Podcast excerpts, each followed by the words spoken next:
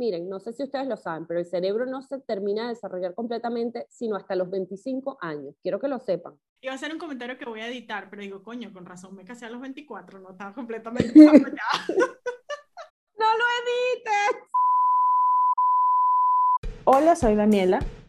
Hola, soy Carla y esto es Podemos Vivir esta Historia. El podcast de dos amigas periodistas que profundizan en las ideas que tenemos sobre el amor, la feminidad, la maternidad, el sentido de la existencia y los temas que mueven el mundo. ¿Será profundo? Sí. ¿Será superficial? También. Queremos que con nuestras historias ustedes también vivan las suyas.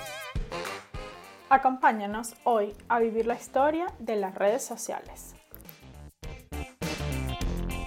Hola Carlita, ¿cómo estás? Hola Dani, ¿cómo te va? Muy bien, bueno, y este tema que creo que tenemos como mucho hilo para coser sobre las redes sociales. Sí, temazo. Es un tema que nos mueve a las dos, bueno, a todas las personas habitantes del planeta, pero ella sea porque sí o porque no, pero además a nosotras nos mueve particularmente porque ambas tenemos una historia em, profesional y personal con las redes sociales, ¿no? Eh, porque somos ambas creadoras de contenido tú con tu comunidad Project Lam eh, y yo con Agobios de Madre. Entonces creo que tenemos pues mucho que contar. Sí, yo creo que es un tema que ahorita nos afecta a todos porque, bueno, no sé si a todos, pero por lo menos el 90% de la gente que conocemos tiene redes sociales y además yo sí creo que las redes sociales cambiaron el mundo no solamente la manera en la que nos comunicamos, en la que nos acercamos a la información, sino también la manera en la que mucha gente trabaja y, puede tener sus propios negocios a través de las redes sociales. Así que bueno, creo que tiene como todo cosas muy buenas, pero también creo que yo creo que las redes sociales es como la llegada del apocalipsis. Sí, y cosas muy malas, pero y además es un tema gigantesco, ¿no? Porque redes sociales da para hablar, o sea, es casi que un tratado, pues hay demasiados temas, ¿no?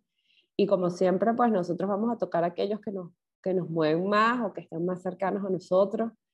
Y, y bueno, también preguntamos en nuestro grupo de Telegram y nos dieron algunas preocupaciones o algunas sugerencias de lo que las inquieta a ellas en cuanto a redes sociales, ¿cierto? Sí, yo es como importante aclarar desde el principio que no se trata de cómo crecer en redes sociales, porque mucha gente puede pensar que como nosotros tenemos unas comunidades bastante grandes, estas van a ser como cinco consejos para ser una influencer en redes sociales. Y esto no se trata de eso, esto se trata más como de nuestra, nuestra experiencia en redes sociales como creadoras de contenido y, y bueno, y también como personas, como mujeres, como... Yo iba a decir que más que cómo crecer, era cómo decrecer, pero era un chiste, porque de verdad no era un chiste, porque no es que yo no quiera crecer, pero este, a veces en algunos sentidos quiero decrecer, o sea, quiero pasar menos tiempo, quiero que me importe menos, quiero, o sea, entonces por eso iba a hacer el chiste de cómo de crecer en redes sociales, que creo que también es importante, ¿no? Totalmente. Cómo tener un, un equilibrio, un balance. Yo creo que con eso es una de las cosas que vamos a hablar definitivamente, ¿no? Como, como las redes sociales nos, nos consumen la vida si las dejamos. Pero bueno, también somos personas pensantes y tenemos que pensar en eso. Bueno, y también cómo te hacen, o sea, te consumen la vida y cómo te hacen creer que la vida es eso. O sea, cómo puedes perder de vista eh, la perspectiva o la amplitud de la vida o creer que todo el mundo piensa como tú, porque bueno, tienes una comunidad y la comunidad piensa más o menos alineada a ti y bueno, no estás viendo la diversidad que es el mundo en realidad, ¿no? Y también se pierde un poco como la, la, cambia como tú lo dijiste al principio, cambia cómo uno se relaciona con la información, pero también cambia cómo uno se relaciona con, con las cosas, con el mundo, con todo, con lo que espera. Y, y, maneja otros códigos. Entonces yo creo que también estar todo el tiempo en redes sociales, este, tienes el riesgo de convertirte de repente en una persona mucho más inmediatista o superficial o, puedes perder como la capacidad de simplemente estar, ¿no? Eh, cosas que a mí me preocupan mucho. Completamente, yo creo que también em, estar en redes sociales, las redes sociales son como, tienen un filtro metafóricamente y también eh, literalmente, pero como de, tu, de la realidad, porque además tú sigues a la gente como de tus intereses, tienes como solamente, es como tu submundo, pues por decirlo de alguna forma. Entonces, creer que ese es el mundo y que el mundo solamente es eso, es una tontería porque te va a sesgar muchísimo la percepción de la realidad. Y, también creo que ahí hay que hacer un tema de importante como de entender que, y yo siempre se lo digo mucho a la gente, que el Instagram es como, muy poca gente, creo que tú lo haces mucho, pero muy poca la gente que en verdad muestra, es como una puesta en escena, Instagram es una puesta en escena, entonces la gente, que era una de las cosas que hablábamos ayer del tema de, de que, bueno, la gente pensaba mucho en cómo reforzaban los estereotipos en general de la sociedad, ¿no? El, el, tema de la belleza, el tema de la perfección, el tema de la vida maravillosa y, y, la, y bueno, eso en verdad que si tú no tienes un control y no, y no tienes como, no asumes que eso es una puesta en escena, te puede hacer muchísimo daño.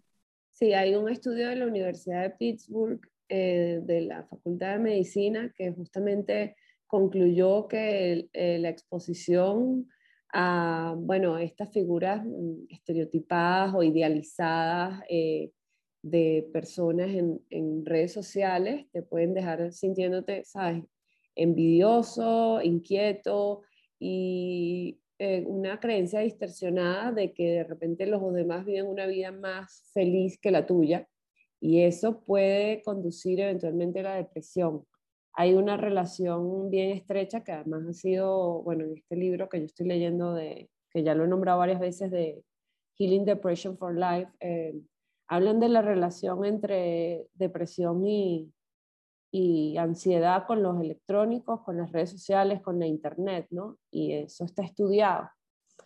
Entonces, eh, bueno, eso, es algo para, para tener en cuenta. Pero también cuando tú decías que que, bueno, que uno muestra, que digamos que es un contenido curado de tu vida, ¿no? Em, porque no es toda tu vida. Y que la mayoría de la gente obviamente muestra pues lo más feliz o lo, o lo más bonito. Eh, yo no, porque bueno, la cuenta se llama Gobios de Madre, entonces este, la idea era siempre desde el principio lo contrario. Eh, pero mm, igualito, aunque yo sea muy real, eh, un post es una, una fracción mínima, minúscula de mi vida. Y muchas veces, en base a ese post, se hacen unas ideas de que esa es mi vida y, no se ve lo demás como el resto. Y, eso es preocupante porque, este, bueno, una vida es una cosa muchísimo más, más vasta que un momento puntual. Entonces, no sé, ponte tú. Yo pongo una foto eh, de, no sé, de un desorden en mi casa, ponte tú que ya no lo hago tanto. Entonces es como que la idea de que mi vida es todo desorden. Entonces si un día tengo un rincón bello, ay, pero yo creí que tú eres desordenada. Bueno, sí, pero también hay esto otro. O sea, como por ejemplo me pasa mucho con cuando hago recomendaciones de series o películas, ¿no? Que, ay, pero ¿cómo haces para ver tanto, tanto en Netflix? O sea, yo no sé cómo haces para ver toda esa serie bueno, o sea, no es lo único que hago, pero si yo te pongo cinco stories de eso, tú piensas que lo único que yo hice en el día fue eso. Y no es cierto. Entonces es, es como una realidad fragmentada totalmente. Yo siempre lo hablo mucho cuando hablo de, imagen, ¿no? Porque las redes sociales es un tema que, que genera muchísima ansiedad con la imagen de la gente que si se ve más flaca, que si está más linda, que si tiene la mejor ropa, que si... Y yo les comentaba que yo me he tenido que hacer un montón de sesiones de fotos de diferentes cosas y antes de tomarme la foto pasó dos horas entre que me maquillan, me peinan, elijo la ropa, yo porque sé elegir la ropa, pero si no hubiese tenido alguien que me hiciera el, estilismo. Em, entonces, después contratas un fotógrafo profesional y el fotógrafo profesional te pone 50 luces, eh, tienes un, te eh, prepara el set perfecto y, y, entonces tú me ves y dices, ah, wow, qué bonita, qué perfecta. Y eso es una, literal una puesta en escena, ¿no? Y, y mucha gente no sabe que, que, eso es así o, o quizás, por ejemplo, no sé, yo que también hago muchas cosas en redes sociales, tengo luces profesionales para hacerlo, tengo, me tengo hecho cursos de automaquillaje, es decir, o sea, como que todo... Pero es que ya, ya nada más la luz te cambia todo, o sea, ya nada más sin necesidad de modificar en Photoshop o nada de esto, ya tener una luz profesional cambia totalmente, ¿no? Yo, por ejemplo, eso es una, una regla que tengo yo con mis fotos, en todos los sentidos, yo me tengo prohibido a mí misma y prohibido a cualquier fotógrafo usar Photoshop en alguna de mis fotos. Nunca las modifico de ninguna manera. Les puedo poner un filtro de color como en Lightroom y esas cosas, pero es lo único que hago. Eh, por, no, y ni siquiera por la gente, por mí misma, porque empiezas a perder, o sea, distorsionas tu propia imagen. Y si ya de por sí tenemos problemas con nuestras expectativas de cómo nos queremos ver y cómo esa expectativa choca con la realidad, si además de todas esas expectativas que tienes en tu cabeza, lo pones eh, en una realidad distorsionada como filtros, Photoshop y todas estas cosas que te modifican muchísimo, em, ahí eh, es eh, como que vas a tener una incoherencia completamente entre la realidad y tu imagen y eso psicológicamente es muy dañino. Como Kate Winslet, que prohíbe que, que modifiquen sus fotos con Photoshop, ¿sabes? Que siempre que hacen, o cuando lo han hecho, ella sale diciendo que lo han hecho para que la gente sepa que esa no es ella. Totalmente. Me, parece muy importante, ¿no? Este, yo, por ejemplo, eh, dejé de seguir todas esas cuentas eh, de imagen personal, digamos, este, no como Project Glam, porque Project Glam es distinto, no es, me refiero a las cuentas tipo, más como, como, eh, como fitness, ¿sabes? Como que salen, que de repente es todas las fotos mostrando los abdominales o el cuerpo, o yo todas esas cuentas las dejé de seguir.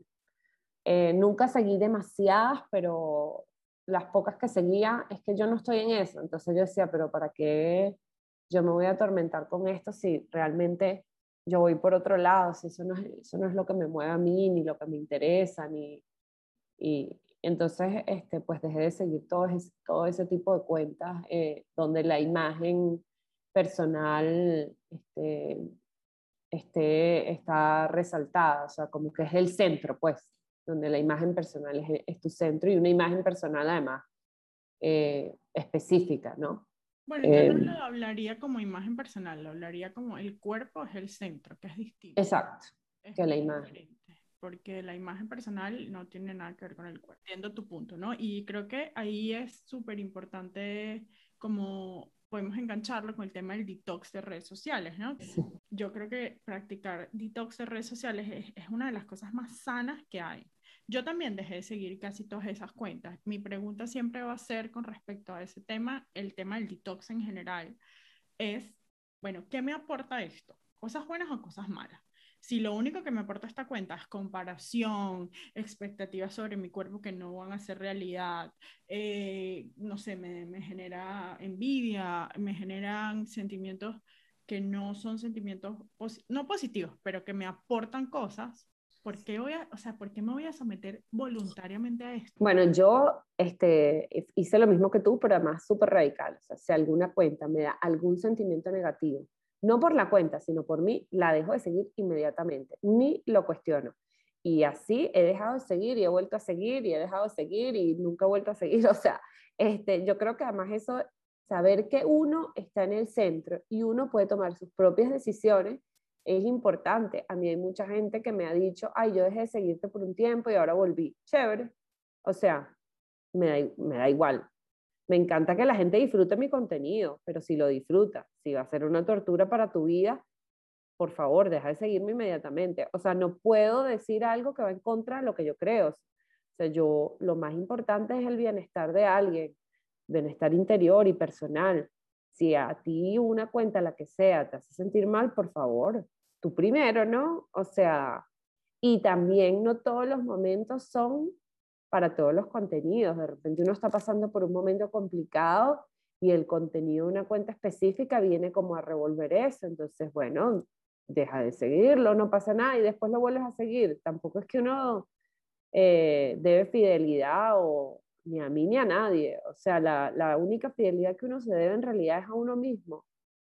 Y, cuando hablas de detox de redes, además, em, quería preguntarte, ¿lo has hecho solo con las cuentas O sea, tipo, el detox ha sido nada más de, de dejar de seguir cuentas o también ha sido de, de, controlar el tiempo, irte por un tiempo y no verlas? Eh, le hecho de todo, ¿no? Una cosa que quería decir antes de, para conectar un poquito con lo que estás diciendo, que puedes silenciar la cuenta. O sea, la puedes silenciar. Mm. Hay una opción que la silencias y no la dejas de seguir, sino que no te la muestra. Entonces, mm. mucha gente dice, no, es que no lo puedo dejar de seguir porque es mi mejor amigo. Imagínate cuando la vuelva a seguir y sale que la estoy siguiendo. Bueno, silencia la cuenta y no pasa nada, ¿no? Yo he hecho eso miles de veces con cuentas que no quiero dejar de seguir, pero como dices tú, en ese momento no quiero ver, no estoy conectando con ese contenido eh, y simplemente la silencio y no me lo muestra, ¿no? Eh, eso eh, creo que es una súper buena opción que te da la, la, plataforma. Mira, yo he hecho muchas veces no usar el celular o las redes sociales en determinados momentos de mi vida. Por ejemplo, voy a poner un ejemplo que es un poquito extremo, pero funciona. Yo cuando yo me fui a hacer el Camino de Santiago, yo no usé el celular nunca. Esa era una de las promesas que yo hice de hacer el camino, ¿no? Tenía que cargar mi propio bolso, no iba a tomar nada de alcohol y no iba a usar el celular nunca. Para estar presente, ¿no? Yo me acuerdo que las fotos me las mandó Miguel. Las fotos tuyas en el Camino de Santiago me las mandó Miguel. Porque me parecía que, bueno, que era necesario. Porque entonces, ay, voy a tomarme una foto para postear. No, ¿qué importa? Lo importante es mi camino en el camino, no que se lo muestre a la gente, ¿no? Y bueno, después que volví, que llegué a, a, Santiago y que me, me, dieron mi compostela y que cumplí pues mi meta de hacer el camino de esa forma, bueno, fue súper bonito, volví a agarrar el celular y me conecté con mi mamá y te mandé las fotos a ti y a todo el mundo, ya llegué, lo hice, estoy feliz, no sé qué, perfecto. En mis vacaciones en general mm, trato como de no usar demasiado el teléfono. Hay, hay vacaciones en las que literalmente no conecto el roaming para tener una excusa perfecta. Mira, no tengo roaming, lo siento mucho en general hago eso. Y también trato de limitar el tiempo que paso en redes. Como antes, por ejemplo, muchas veces antes de acostarme usaba redes sociales y me parece horrible porque te vas a dormir como con un montón de sentimientos, eh, muchas veces que no son los mejores y lo que hago a veces que no te digo que es que no hago eso nunca, porque obviamente lo hago, es que yo tengo como sigo muchas cuentas de, a mí me encantan ver a los gatos, los perros, las cabras, este, entonces yo tengo un montón de cuentas eh, y me pongo como a ver solamente cuentas de perro, gato, cabra, pingüinos y me, me acuesto demasiado feliz porque es demasiado divertido ver las cabras que saltan como locas o los gatos que, bueno, hacen cosas de gatos y, y me acuesto demasiado feliz. Y esa es una forma como de utilizar las redes sociales de una forma consciente yo, ok, quiero usar el, o sea, quiero ver algo de entretenimiento, de repente no estoy consiguiendo nada en, en la televisión, bueno, voy a ver gatos, perros, cabras y pingüinos en las redes sociales. Y, y para qué ver gente flaca con cuadritos, comida perfecta, si yo no tengo cuadritos, no, me genera una angustia horrible que no me levanté a las 6 de la mañana a hacer ejercicio, si puedo ver cabras, perros, pingüinos y gatos.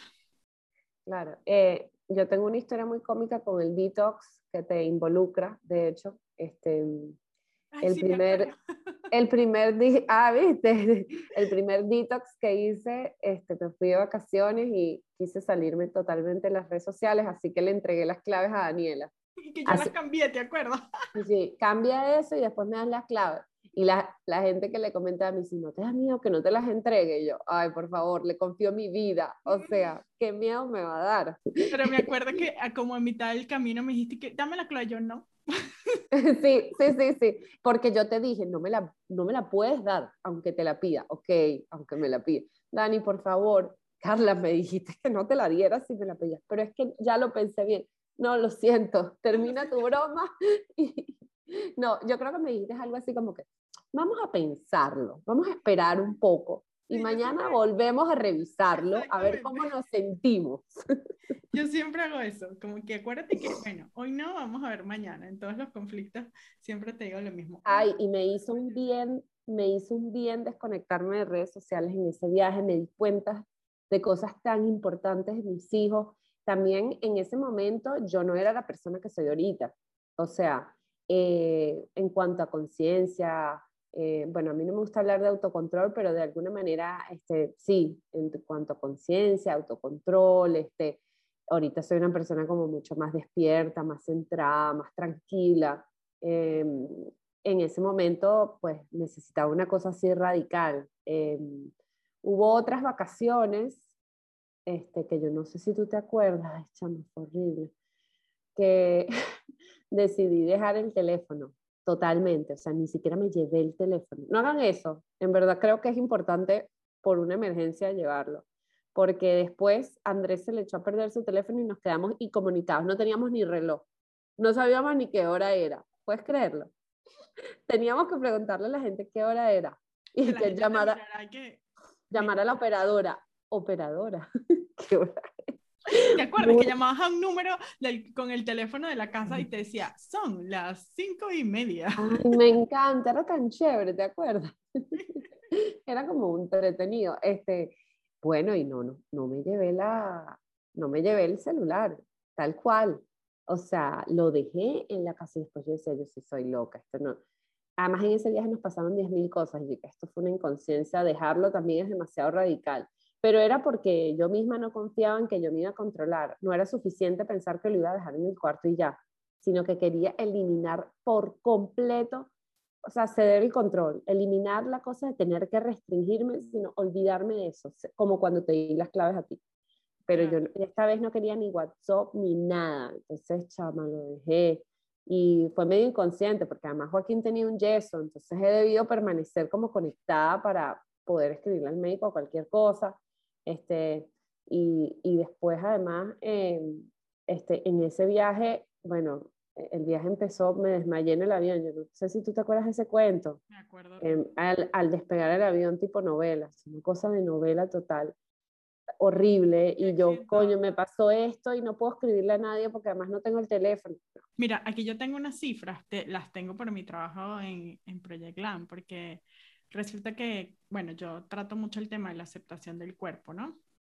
Hablando del tema del cuerpo. Y hay una cosa que, pues, que, que sí está estudiada y es el tema de, bueno, que la exposición constante a imágenes con un canon de belleza inalcanzable es una de las em, razones por las que nos sentimos inadecuadas. ¿no? Las mujeres tenemos muchos sentimientos de ser inadecuadas y, una, y en, específicamente con el tema del cuerpo, eh, se debe a, eh, bueno, a muchas cosas, pero uno de los factores es este, ¿no? La exposición constante a imágenes con un canon de belleza inalcanzable.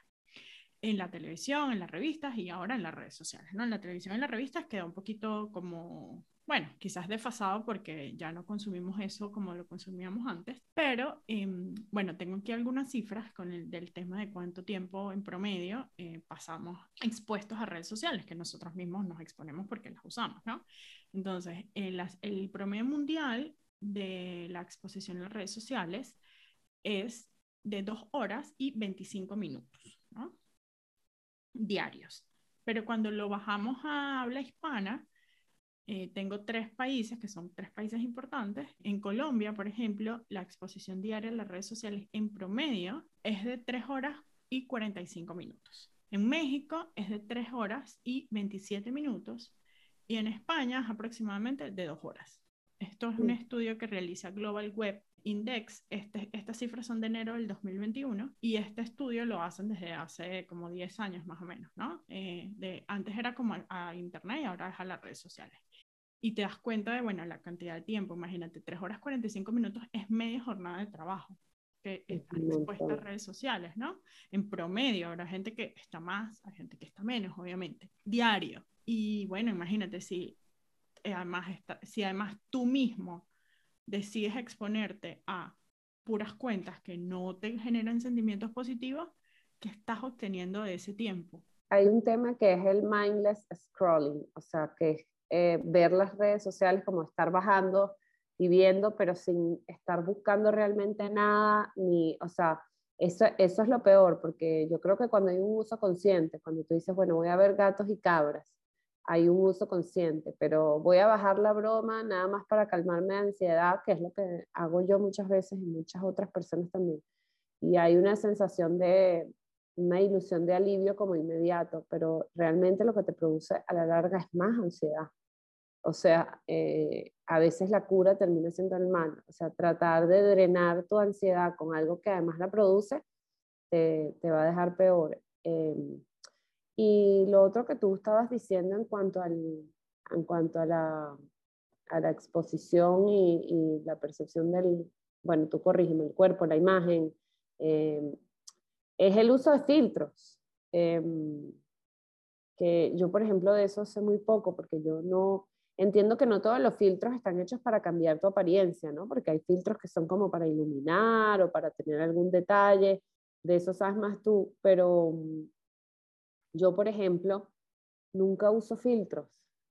Eh, y bueno, pues no sé si, si la idea de usar los filtros un poco qué es. A ver, yo justo Project Land tiene un filtro, valga la cuña, y cuando estábamos, mm, ah, bueno, porque los filtros hay que, los tiene que hacer alguien que sepa hacerlos, ¿no? Y cuando estábamos hablando con la agencia que nos hizo el filtro, lo primero que yo pedí eh, fue que no cambie absolutamente nada del rostro de la persona. Puedes cambiarlo todo, ¿no? Entonces, como el objetivo del filtro, ¿cuál es? Eh, Instagram, por ejemplo, em, tiene filtros que no, o sea, filtros oficiales de Instagram que lo que te cambian es como la iluminación. Yo siempre, yo siempre digo como que, pero si yo voy a saber la verdad. O sea, cuando la gente me dice, pero ¿por qué tú no usas filtros? Porque yo, o sea, que ¿a quién le voy a engañar? O sea, filtros para cambiarme. Yo, pero ¿qué es lo que, o sea, si yo voy a saber cuál es la verdad? ¿Qué es lo que, a quién voy a engañar? O sea, a los demás a mí me importa tres pepinos los demás, o sea, realmente me estaría engañando a mí, yo sé cuál es la verdad, yo, yo tengo espejo. Entonces nunca le he visto como, pero eso que tú dices de, la, de tener un filtro como la iluminación y eso, eso sí me parece chévere, o sea, es, es distinto, ¿no? Porque es como un juego, ¿no? Em, este... Al final, yo creo con, este, con estos temas es que como todo tienes que tener un equilibrio, porque la distorsión eh, de la realidad al final se te va, tú vas a creer que esa es tu realidad y cuando vas a chocar mucho con, con, la, con el espejo cuando te veas. De hecho, eso, eso está estudiado. porque cuando hacemos un video no nos gusta lo que vemos? Porque es literalmente un choque entre las expectativas que tú tienes con tu imagen, que son completamente irreales, con la verdadera realidad. ¿Y por qué la gente cuando te ve te dice, ay, qué linda estás? Y tú dices, ay, no, parezco una loca, o qué fea estoy, o nada que ver, o yo estoy horrible. Es porque lo que tú estás viendo en el espejo no se corresponde con tu realidad, no es objetivo, con, perdón, con tus expectativas, no es objetivo. Y la otra gente te ve con objetividad, porque tiene tus expectativas en la cabeza, ¿no? Entonces, si además es que eso ya sin filtro, todos lo tenemos. Una gente más trabajada, una gente menos trabajada, pero eso es algo que tenemos todos en nuestra cabeza con el tema de la imagen, de las distorsiones entre la realidad y la expectativa con la imagen. Imagínate si además le pones un filtro que hace que tú te veas en el espejo completamente distorsionada. Eso al final te va a traer muchísimos problemas psicológicos. Bueno, cuando me dicen que por qué no hacemos el podcast en video, este, yo la verdad que creo que una de las razones es que yo no quiero verme. O sea, yo me puedo ver en el espejo, pero realmente eh, creo que tiene más peso las, las, cosas que decimos. No, no lo descarto en algún momento y hicimos el del 2020 este, en video y fue chévere porque además teníamos invitadas y eso y la verdad es que no lo descarto. Pero mm, eh, pues sí, la verdad es que hay veces en las que yo me quiero concentrar únicamente en las ideas o el contenido y dejar un poco como eh, eh, la forma, ¿no? Sí, es que, bueno, específicamente con el tema de podcast en video es que necesita mucha más producción. Más producción. Y al final nosotras queremos hacer algo sincero, no producido, ¿no? y, y la producción también nos va a sumar mucha complejidad, pero en verdad también hay que ver qué hay detrás de todo ese tema, porque como tú dices, bueno, no me quiero ver, bueno, ahí está el choque de la expectativa con la realidad. Y eso es súper normal, o sea, eso, eso está estudiado, yo lo estudio, o sea, yo lo he leído muchas veces porque forma parte de mi trabajo, de la aceptación de la gente frente al espejo. Pero, pero bueno, nada, al final el tema de los filtros creo que como todo tiene que ser utilizado pues con muchísima, eh, con muchísima conciencia. La gente va por la vía en piloto automático, ¿no? Y, creo que mm. cabe, cabe el tema para comenzar a hablar un poquito de la autoconciencia con las redes sociales y prometemos que después vamos a hablar de las cosas buenas porque las redes sociales... Hemos hablado puras de cosas malas. Nosotros vamos por la vida queriendo eh, cosas de la vida sin hacer nada para obtenerlas, porque vamos en piloto automático, ¿no? Entonces, ay, yo quisiera no perder tanto tiempo en las redes sociales. Ajá, ¿y qué estás haciendo para no perder tanto tiempo en las redes sociales, no? Tomar responsabilidad es algo que para mí ser responsable de tus actos es como mi mantra de vida. No, y, y, y, también hay un tema, disculpa que te interrumpa, Dani, de, de que, o sea, creemos que somos como unas víctimas, ¿no? ¿Y dónde está tu agencia, tu responsabilidad, tu capacidad de, cambiar las cosas? O sea, eh, muchas veces cuando hablamos de redes sociales, yo siento que la gente tiene una postura de, ay, es que las redes tal cosa, las redes tal cosa, las redes eres tú, tú pasas todo el día ahí, o sea, o no sé, dos horas al día, ponte tú. O sea, todos somos las redes. Entonces yo, por supuesto, hay una cosa de los creadores, de las plataformas, pero uno está ahí, uno produce el contenido o uno lo consume. O sea, uno se pone a hacer los reels y a bailar y a no sé qué cosa. Bueno, no hemos hablado de TikTok y todo esto. Em, entonces las redes sociales es uno también, ¿no? Entonces ahí es donde yo creo que nos aproximamos un poco a las redes sociales como nos aproximamos a la vida. Eh, desde una posición bastante infantil, es la verdad. Eh, a mí me encantaría pensar que la mayoría de la gente está despierta eh, y es consciente, pero esa no es la verdad. Y, y, y, la prueba es el mundo que tenemos. Entonces yo siento que la gente se aproxima a las redes desde una, desde una, una, y yo a veces también, ojo, yo no, yo no tengo un manto dorado que es que estoy exenta a este tipo de cosas, eh, desde una posición de dame, dime, ofréceme, no me gusta, eh, más corto, más largo, o sea, como una posición de, de demanda, ¿no? Este, no, no sé qué, yo con esto tengo 10.000 cuentos.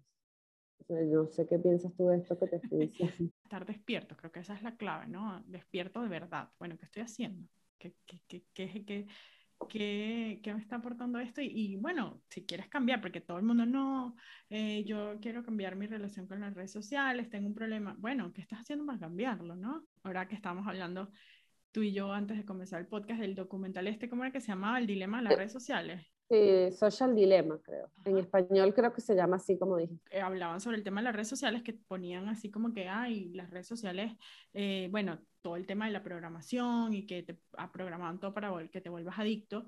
Y bueno, sí hay un punto en eso, pero yo siempre ahí decía como, bueno, pero la gente no tiene conciencia, la gente no puede tomar sus propias decisiones, la gente no tiene, y bueno, sí, es verdad que hay muchas cosas que están diseñadas para que tú te enganches, pero bueno, creo que somos adultos, ¿no? Lo de la adicción es cierto, este, porque, porque cuando uno está en redes, uno recibe un shot de dopamina, o sea, que es una hormona adictiva o un neurotransmisor, ahora no estoy segura, adictivo, em, que es el mismo que se dispara cuando uno está apostando, por ejemplo, y que está un poco relacionado con el, con el tema del uncertainty, de no saber, o sea, eso lo hace aún más adictivo, no saber cuál es el resultado, ¿no? Porque tú posteas una foto y estás ahí esperando los likes, los comentarios, que es algo de lo que no hemos hablado, por ejemplo, los likes, los comentarios, y, cuando tú recibes likes y comentarios es un, disparo de dopamina. Al cerebro. Y la dopamina es adictiva porque te da una sensación de, inmediata de bienestar y de placer. Entonces lo que va a pasar es que la próxima vez que tú te sientas igual, tú vas a buscar eso mismo. Pero ahí es donde entra, bueno, el poder de elección, ¿no? Porque ahí también eh, eh, hormonas más placenteras que no, que no te dan las redes, como la oxitocina, que es cuando recibes un beso, un abrazo, un contacto. Y ahí sí está el tema de que las redes sociales te dan como una ilusión de estar eh, de intimidad o de estar acompañado, ¿no? Eh, pero es una ilusión, porque aunque tú estés acompañado eh, por la pantalla, realmente eh, no, es, no, es, igual. En, el libro este de, de, de Healing Depression for Life, él dice, la Internet te puede dar la apariencia de intimidad, pero es una ilusión. La conexión real por medios electrónicos es imposible esencialmente las relaciones online se saltan el desarrollo eh, normal de, o sea, como el, el desarrollo normal de una relación y te dan una sensación de intimidad instantánea que no es igual a cercanía emocional. O sea, como que mucha, como uno en las redes sociales puede de alguna manera como filtrar el, o sea, filtrar a la gente porque te puedes relacionar con gente que tiene los mismos intereses que tú o que, ve las cosas parecidas a ti y en algún momento hay una sensación de intimidad y de cercanía. Bueno, a mí, a mí me pasa muchísimo con mis seguidoras, ¿no? Que, que muchas veces hay como una, de alguna manera, una ilusión de amistad y, y yo trato de ser muy respetuosa siempre, pero lo cierto es que, bueno, no, la gente que está ahí, la mayoría no la conozco, ¿no? Entonces, aunque nos podamos sentir cercanas en opiniones y en visiones de vida, pues hay una realidad.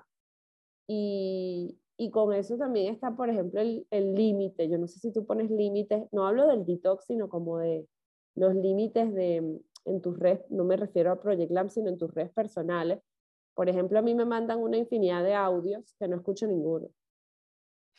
Y esto es un tema muy personal, em, porque pues yo decía, yo ayer estaba pensando y decía, ¿por qué es que no quiero escuchar los audios? Em, yo decía, bueno, pero ¿por qué es que voy a escuchar la voz de alguien que no conozco? Y después decía, bueno, sí, pero antes cuando uno llamaba por teléfono a preguntar una información o lo que fuera, tampoco conoces a la persona. Entonces, este, yo creo que para mí es como demasiado cercanía, o sea, como que me eches el cuento de tu vida y yo te escuche.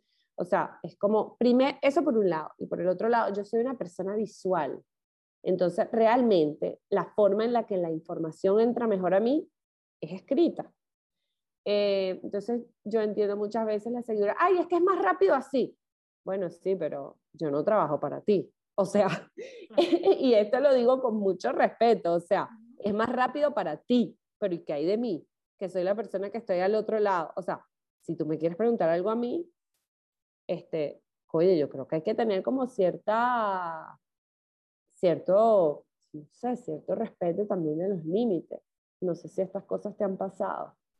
Eh, sí, me han pasado un montón de veces, ahora, ahora eh, pero quiero antes retomar un comentario que para mí es importante, y que es sobre lo que decías de la dopamina, los likes, los comentarios y todas estas cosas que sí, que es verdad que está estudiado, que produce todas esas cosas, pero yo voy a volver al tema de como la autoconciencia, por ejemplo.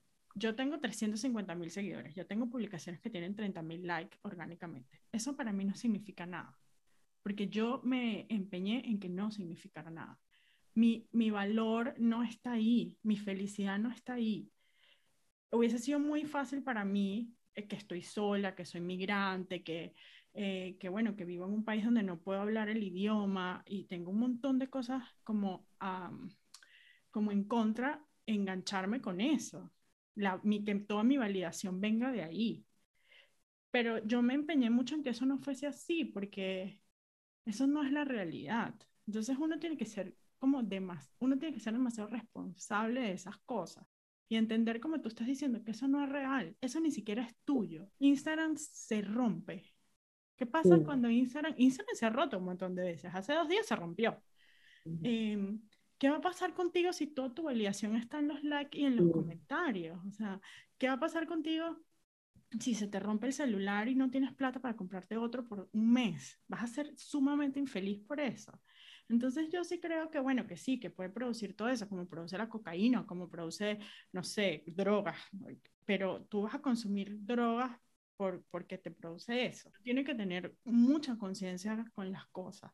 Tú sabes que cuando salió el documental de Social Dilemma, eh, yo lo comenté, o sea, yo hice una reseña del documental junto al documental del, del pulpo. No sé si viste eh, mi maestro el pulpo. Ay, lo amo. Lo, vi por ti, porque yo nunca me, me hubiese ocurrido ver ese documental y, y, cuando tú lo comentaste dije, lo voy a ver. Y yo estaba haciendo otra cosa y me senté tipo y lloré, no, amé el documental.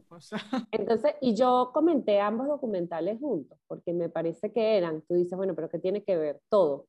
Porque me parece que era una cara de la, dos caras de la misma moneda, la conexión y la desconexión.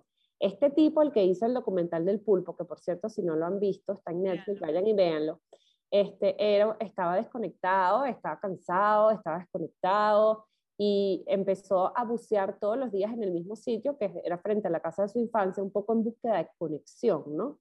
Y entonces ahí tú ves las caras de, de las dos caras de la moneda, que por un lado, pues la conexión real de la naturaleza, que nos hace sentir realmente conectados con el universo, porque somos parte del universo, del pulpo, del agua, de las piedras. Eh, y otra es esta conexión ficticia de las redes. Y a mí me molestaba un poco que todo el mundo estaba, ay, es que el social dilemma, ay, viste, ay. Y yo sí, pero tienes otro documental que está enfrente tuyo, que es la cosa más hermosa del mundo y no lo estás viendo. Entonces, ¿en qué quedamos?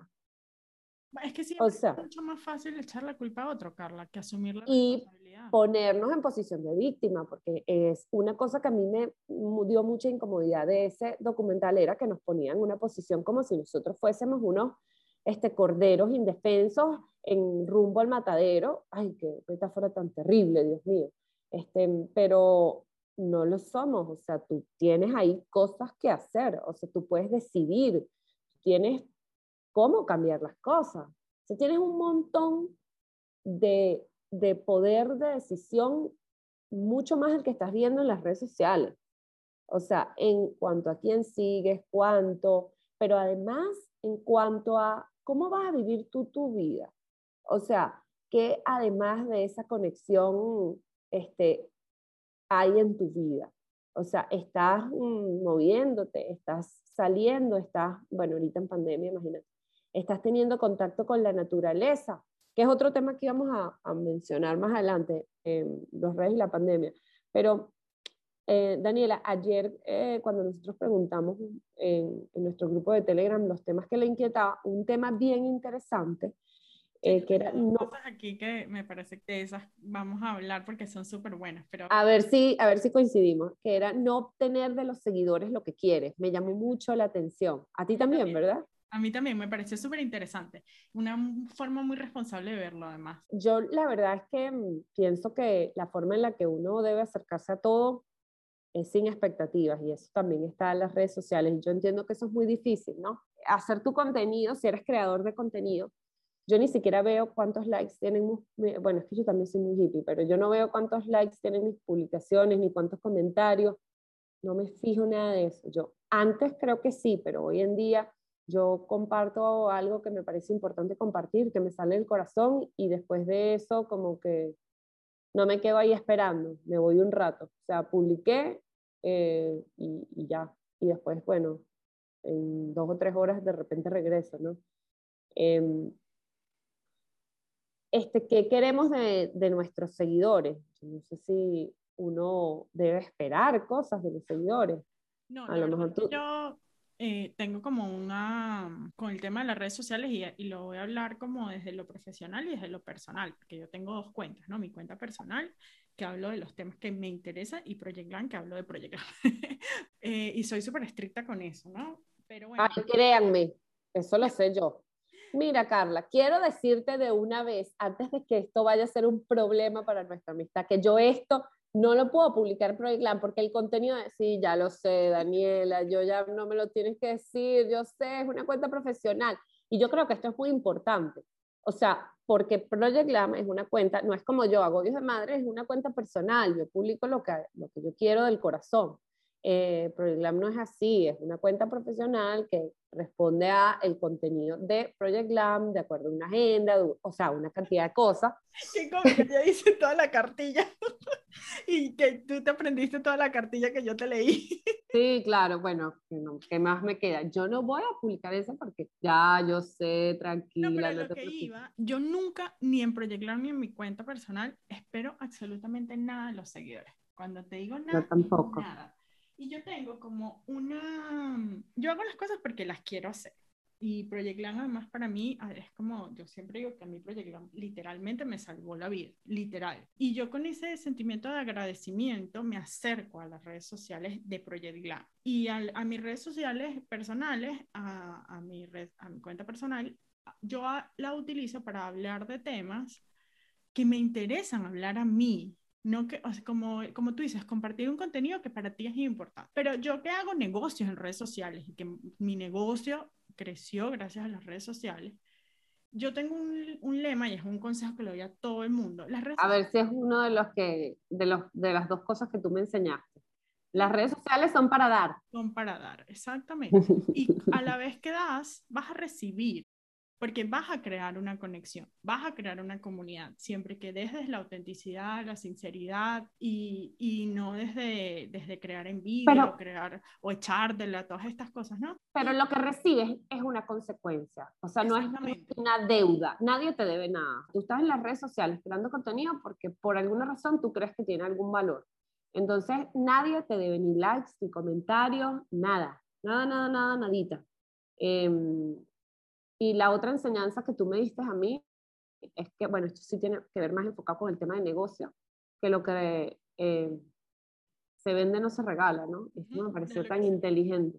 Sí, lo que vendes no lo regalas en redes sociales. Tienes contenido para regalar porque quieres crear valor, pero lo que vendes no lo regalas en redes sociales. La otra pregunta que me pareció súper importante, me pareció, no importante, interesante, eh, era que si alguna vez se nos habían subido los humos, de los nos los preguntaron así, ¿Alguna vez se le han subido los humos por la cantidad de seguidores que tienen? Te lo pregunto a ti, a ver. Bueno, yo preferiría que respondieras tú por mí. O sea, porque yo tengo, o sea, porque siento que yo voy a tener una respuesta, pero yo creo que cómo te perciben los demás también es importante. O sea, yo no siento que a ti se te hayan subido nunca los humos, la verdad. Para nada. Yo además he visto a Daniela en, yo la acompañé cuando ella hizo su primera conferencia en, en Bogotá eh, que fue una conferencia súper bonita y súper grande y fue un montón de gente y, este, o sea, todos se querían tomar fotos con, Daniel, eh, con Daniela y las tomaba yo, por cierto. Este, y ella estaba ahí en el centro y yo nunca la vi que se le, que le, que se le subieran los humos para nada, o sea, nunca, yo no sé, yo, yo no, es que no veo por qué deberían subirse, o sea, yo no veo ningún yo que, o sea, no es que siempre estoy contigo porque, bueno, vivimos muy lejos, pero he estado contigo en Caracas muchas veces y, y, como que la gente, no sé, en los parques, todo el mundo se te acercaba y, y te pedía una foto y, y, todas esas cosas. Y bueno, yo tampoco siento que se te hayan subido los humos. Bueno, yo debo ser muy honesta, muy, muy, muy honesta. Yo no creo que se me den subido los humos, pero esa que me, me se acerquen al parque y me pregunten y me digan, la verdad es que me encanta. O sea, y no, y no es solo por un tema de, porque yo decía, ay Dios mío, qué atrás No es solo por un tema de ego, y lo extraño mucho cuando estoy en Perú, porque allá no me conoce, pues bueno, nadie. este, y lo extraño mucho por un tema de conexión. Realmente no es el tema de, del ego, de, ay, me encanta lo que haces, eso es chévere, pero lo que me gusta es como la conexión ay, yo también soy mamá, tengo un hijo de la edad tuya, en serio, y ay, yo vengo a este parque de verdad y te gusta, sí, ¿sabes qué otro parque? También vengo a tal otro parque, o sea, se establece como una conexión. Y realmente eso es lo que yo siento que es muy poderoso. Este, yo, la verdad es que trato de que, o sea, yo sí me chequeo, yo, yo sí me chequeo eh, con las redes sociales, eh, no sé si a diario, pero con mucha frecuencia, o sea, trato de chequear mis comportamientos, cómo respondo. Yo no voy a decir que siempre he respondido bien, que siempre he sido una lady, que siempre he reaccionado como me gustaría. Pues la verdad es que soy humana. Y, igual que, y ese es otro tema. Yo creo que las redes sociales deshumanizan eh, y también humanizan, las dos cosas juntas. Eh, a veces deshumanizan porque de alguna manera uno cree que la persona que está ahí no es una persona y la sometes a estándares em, morales o de comportamiento muy alto, y esto me ha pasado a mí en redes sociales, eh, yo hablo de maternidad, pero yo nunca he dicho que yo soy un ejemplo. Y si algún día me dejan en la calle pegándole un grito a mis hijos, por favor, sepa que eso sucede. O sea, yo no es que estoy más allá del bien y del mal. No es que me estás siguiendo porque yo soy un ejemplo. Ay, yo te seguía, pero es que te vi el otro día en la calle y vi que pegaste un grito y qué desilusión. Bueno, primero las redes se llaman agobios de madre. O sea, no sé cómo poder explicártelo, no la mamá perfecta. Después, nunca he pretendido ser un modelo moral de nadie, de Vaini, que de Vaini poco digo, tú me conoces. O sea, más sabes lo que es la lucha diaria para mí. Eh, la verdad es que yo soy una persona bien atormentada, que le cuestan muchas cosas muchísimo. Entonces, de ahí hacer un, un, un ejemplo moral o de paz interna, por Dios, no. Y a veces eso me preocupa un poco. Cuando me dicen que se te han subido los humos, a veces me preocupa que yo sea como una especie de, de, de compás de, de, alguien. No, la verdad es que no lo quisiera. Bueno, ahí volvemos a que la gente está como, como, como un niño. Y, ajá, y buscando papás o buscando modelos o buscando maestros eh, o buscando como, como norte. Mira, sabes que hay una anécdota que no sé por qué me viene ahorita a la cabeza del libro este Indomable, que ya te llegó y pronto lo estaremos comentando, eh, que ella está en su casa con sus hijos, están sus hijos varones, eh, su hijo grande o adolescente y están viendo televisión o no sé qué cosa y ella se acerca y le dice, ay, quieren, están su hijo con sus amigos y sus amigas. Entonces ella se acerca y quieren, tienen hambre. Instantáneamente los, ni los varones, los chicos, dicen, sí, las niñas se ven unas a otras para ver y contestan, no, no, estamos bien. Entonces ella dice una cosa que me impactó demasiado. Los niños miran hacia adentro, las niñas miran hacia afuera. Wow. Lapidario. O sea, me pareció, yo, imagínate mirar hacia afuera para saber si tú tienes hambre. Una señal interna. No, no, no, no, no, no. Esto es, y yo creo que esto lo hacemos mucho.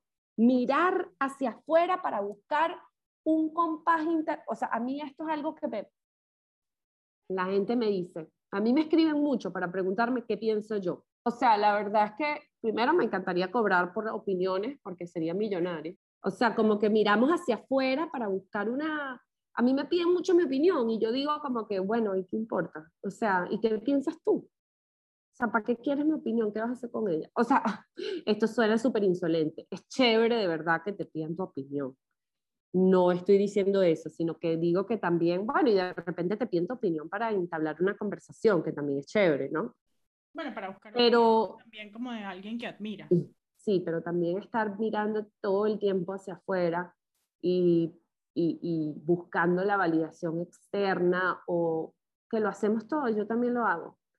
Pero yo creo que, y eso es algo que a mí me preocupa en las redes sociales bueno, justo de eso yo quería hablar, porque si yo sí bien siento que a mí nunca se me han subido los humos, eh, creo que uno tiene que tener mucho cuidado con el tema de la validación, porque las redes sociales te validan. Entonces, la manera en la que yo lo trato de ver para que no me afecte como emocionalmente y psicológicamente es que esto no me está validando a mí.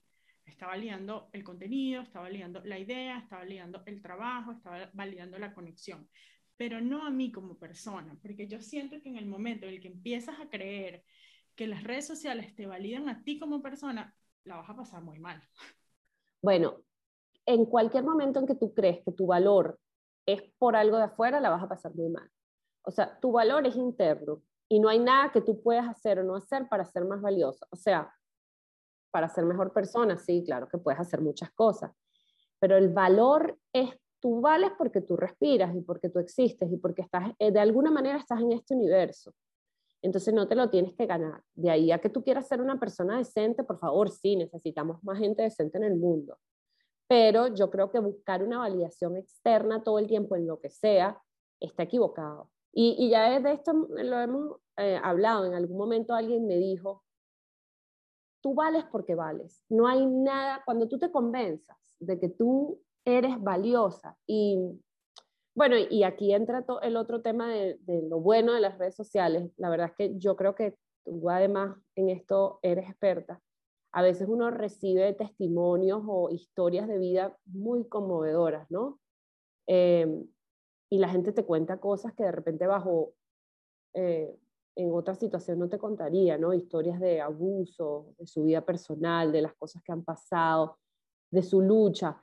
Y, ahí es cuando yo digo que las redes humanizan y deshumanizan. Yo muchas veces me cuentan historias que yo digo, ¿cómo hace esta persona para mantenerse en pie? O sea, y veo un valor y una, y una valentía absoluta, y eso también es bonito, ¿no? Ver, conocer estas historias que de otra manera no conocería. Yo creo que, bueno, que las redes sociales tienen, o sea, muchísima genera muchísima conexión en in, a good way, pues no solamente conexión mala, sino conexión muy buena con la gente y que te permiten, en mi caso, por ejemplo, eh, que debe ser igual el tuyo, ¿no? Como impactar positivamente a la gente y que yo trato siempre de tener como en el norte, no como como que yo soy un role, role model, porque no no es así, no, no lo pretendo de ninguna forma, en ninguna de las maneras en las que vivo, pero sí, sí trato de mantener como en mi, en mi cabeza como las ganas como de que todas las cosas que yo haga impacten positivamente a la gente, ¿no? Em, y eso para mí ha sido súper bonito, no solamente con el tema de la imagen y el cuerpo, que, que, es algo que impacta la vida de las mujeres diariamente, eh, como ver cómo en verdad puedo hacer una diferencia positiva en eso, em, sino también con el tema de las mujeres luchando por las cosas que quieren, ¿no? Em, de alguna forma ayudar a la gente que pueda, no sé, trabajar en algo que le ha gustado toda la vida, aprender algo que le ha gustado toda la vida y que no lo pudieron hacer cuando estudiaron en la universidad o algo así, eh, cambia mucho la vida de la gente. Y e, es súper bonito cuando, cuando la gente me lo cuenta y, yo, la gente no me lo tiene que contar, yo lo veo también. Y eso me, me genera, no sé, me hace sentir como muy orgullosa de mí y de, y de las que se atreven también, de la gente que, que se atreve ¿no? a, ser consciente y a generar esos cambios en sí mismo. Y eso es súper lindo, pero además a mí las redes sociales me han permitido crear el trabajo de mis sueños, el equipo de mis sueños. Eh, no sé, yo nunca me imaginé eh, pues poder construir algo como lo que construí y es gracias mucho a las redes sociales. Y sí, las redes sociales tienen muchas cosas eh, malas, pero también tienen cosas maravillosas. Son una herramienta, tú haces de ella lo que tú quieras de alguna manera. Exactamente. o lo que puedes también. Claro, todo es lo que uno quiere, lo que te da la vida. Porque de repente tú quieres muchas cosas, pero bueno, no, no se puede. Este, pero bueno, sí. creo que... Bueno, al comienzo de la pandemia, o sea, porque ahora creo que es importante hablar de redes y pandemia, eh, se dio esta, esta cuestión de que la gente empezó a ofrecer clases de yoga gratis y clases de cocina gratis y clases de e-light y todos los días había un live a las 9, 8, 9, 10, 11, 12, 1, 3, 4, 5, 6, 7. O sea, si querías, eh, no, o sea, claro, todo el mundo encerrado en su casa al principio, no había más nada que hacer, pues podías escuchar todos los lives. Y entonces se producía esta, pero también se producía este fenómeno de, ¿y tú qué has hecho en la pandemia? Yo he escrito tres libros, he hecho cinco cursos de cocina, aprendí a tocar guitarra, a hablar mandarín, a, y yo, bueno, yo sobreviví, no es suficiente, estoy viva. No, no, me, no, me, ha, no me ha dado COVID en toda la pandemia, no, no me merezco un premio por eso. Eh, este, y aunque me hubiese dado, también me merezco un premio, ¿no? Porque lo sobreviví. o sea, eh, yo digo, eh, sobrevivir a una pandemia debería ser ya mérito suficiente una pregunta, cuando pasó todo eso, ¿qué hiciste tú? O sea, ¿tú te uniste al flow o te mantuviste alejada? Yo, no, yo sí hice algunos live, este, yo sí, sí hice algunos live, pero no... Como consumidora. Ah, como consumidora, este, tú sabes que yo me abrumo con mucha, con mucha facilidad. Y cuando yo me abrumo, mi reacción inmediata es el rechazo absoluto, o sea, no quiero nada. Entonces, al principio fue abrumador todo, yo, yo no quiero nada, yo solo quiero este, beber, básicamente. O sea, mi, mi tapita de ron en la limonada es lo único que quiero. Déjenme en paz, no quiero hacer más nada.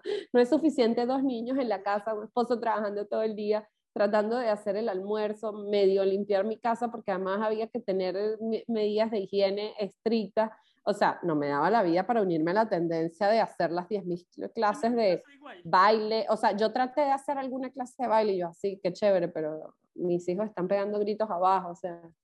Igual que sentí que las redes sociales, en vez de, en ese momento, en vez de ayudar, están como abrumando mucho y de hecho hice, no solamente no lo hice personalmente, que no consumí de manera loca redes sociales, sino estaba tratando, como dices tú, de sobrevivir en un ambiente hostil. Eh, sino que le hice esa misma política en Project Land. Dije, no vamos a hacer nada hasta que no entendamos qué está pasando. Nada. Y funcionó, y funcionó súper bien. Eh, para mí como persona, de no sentirme abrumada, como dices tú, y tratar simplemente de sobrevivir, eh, y, como, y como marca, como empresa, también funcionó súper bien. A mí me parece que fue además demasiado. ¿Y qué vas a hacer? ¿Vas a ofrecer tus clases de yoga gratis por el resto de la vida? O sea, eh, yo cuando veía que todo el mundo estaba haciendo todo, qué chévere, en verdad, la solidaridad, por supuesto que sí, pero yo también dije, bueno, y esto lo van a mantener porque en el momento que empezó nadie se imaginó que esto iba a ser el nuevo modo de vida, no, uno creía que esto iba a durar dos meses. Este, y esto lo vas a mantener por el resto de, del tiempo. Y bueno, han, han, venido, o sea, han habido ajustes, pues. Este, el que empezó ofreciendo todo gratis, pues ahorita de repente no, ¿no? Mira, yo no sé, eh, yo quería tocar el tema de, de las redes y los adolescentes o los niños. No sé si hay algún otro tema que tú quieras eh, tratar. Bueno, ¿sabes de qué no hemos hablado? No hemos hablado de los haters. Será porque ya lo hemos hablado tanto antes, creo yo. Hemos hablado de los haters y ya tenemos más de una hora eh, hablando, perdónenos a todas las que nos escuchan, pero bueno, era un tema del que teníamos muchísimas cosas que decir. Pero sí, yo creo que el tema de redes y adolescentes es importante. Yo me pregunto dónde están los niños de nueve años, de más de nueve años. ¿Tú los has visto? Es una pregunta seria. Están, porque están en el Fortnite, es que se llama. en Among Us, en Roblox, ¿dónde están? Porque yo no los veo en los parques, en las calles, ¿dónde están? Cuéntenme. Eh, sé de Fortnite, no sé por qué, pero bueno, es lo único que sé que existe de esas cosas. Mira, este, yo con el tema de, a mí la gente me dice, bueno, no sé qué decir de este tema. A mí la gente me dice, eh, hay dos approach, digamos, dos enfoques. Uno es permitir y acompañar y el otro es negar, ¿no? Entonces dicen, bueno, las redes sociales tú puedes acompañar. Yo digo, sí, depende de la edad. O sea, tú puedes acompañar, ajá, pero depende de la edad. Las redes sociales tienen una edad legal, que son los 13 años, si no me equivoco. Entonces yo también creo que eso es importante, ¿no? Este, Messenger eh, sacó hace poco una versión de Messenger Kids, Messenger de Facebook sacó un Messenger Kids que mm, eh, Alana utiliza. Aquí en Venezuela yo creo que no, no está o no se conoce, ella lo empezó a usar en Perú y, de alguna manera es chévere porque tú limitas el, o sea, ella no puede agregar personas, que es el riesgo de, de las redes de, de, Messenger de adultos, ¿no? Que cualquiera se puede hacer pasar por un... por un ¿Quién agrega? ¿Tú? Yo agrego, yo agrego. Y además hay un código para agregar, que es como 15 palabras, súper complicado. O sea, no, ella no puede agregar a nadie. Yo soy, ella, si ella quiere agregar a alguien, a mí me aparece porque su, el Messenger está ligado a mi Messenger. Entonces, eh, a mi Facebook. Entonces, si ella quiere agregar a alguien, me aparece una, una notificación a mí que dice, Alana quiere agregar a tal. Y yo veo, es un niño, es un adulto, ¿quién es? Además, le pregunto. Entonces, ay, yo quiero agregar a tal amiguita, mamá. Entonces, yo le, le contacto a la mamá, digo, mira, mi hija quiere agregar a tu hija y yo no te tengo en Facebook, ¿cómo hacemos? Te doy el código, ok pero es una cosa, es muy difícil agregar a alguien. Entonces eso es un valor definitivamente, porque el hecho de que, o sea, cualquiera en el Messenger de adultos se puede, de hecho hay miles de ejemplos, se hacen pasar por niños o por un concurso, por ahí hubo un concurso de Soy Luna y engañaron a la niñita para que se tomen unas fotos, bueno, una cosa terrible, ¿no?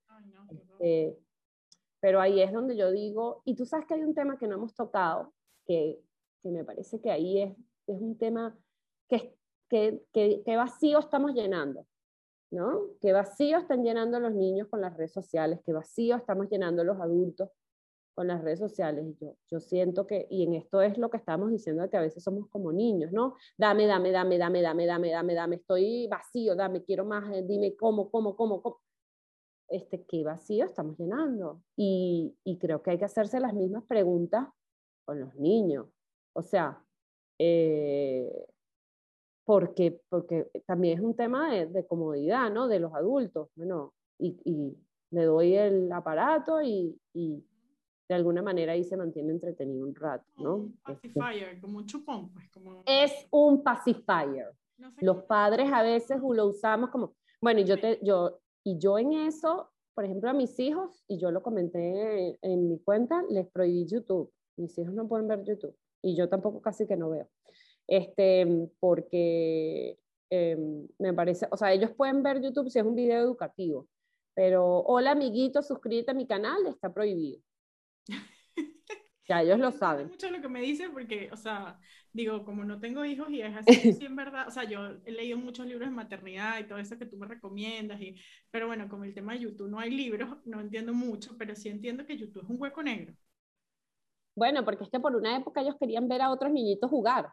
Claro, que es que a eso yo tengo, obvio que tengo un montón de amigas mamás y todas dicen lo mismo, que le prohibieron a sus hijos ver cómo jugar a otros niños porque es completamente adictivo. Y ahí, ahí sí, a eso es importante, como ahorita que dije la palabra otra vez adictivo, que los niños no tienen la capacidad que tenemos nosotros de tener autoconciencia con lo que hacemos. No, imagínate ese shot de dopamina al cerebro de un niño. Que es un cerebro que no está totalmente desarrollado. Miren, no sé si ustedes lo saben, pero el cerebro no se termina de desarrollar completamente sino hasta los 25 años. Quiero que lo sepan. Iba a hacer un comentario que voy a editar, pero digo, coño, con razón, me casé a los 24, no estaba completamente desarrollado. no lo edites, por favor. Qué miedo, que no lo escucho Miguel. Coño, era bruta, con razón.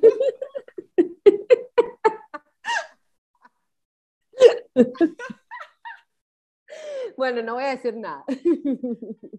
Por favor, no mentira, Dios mío, perdóname.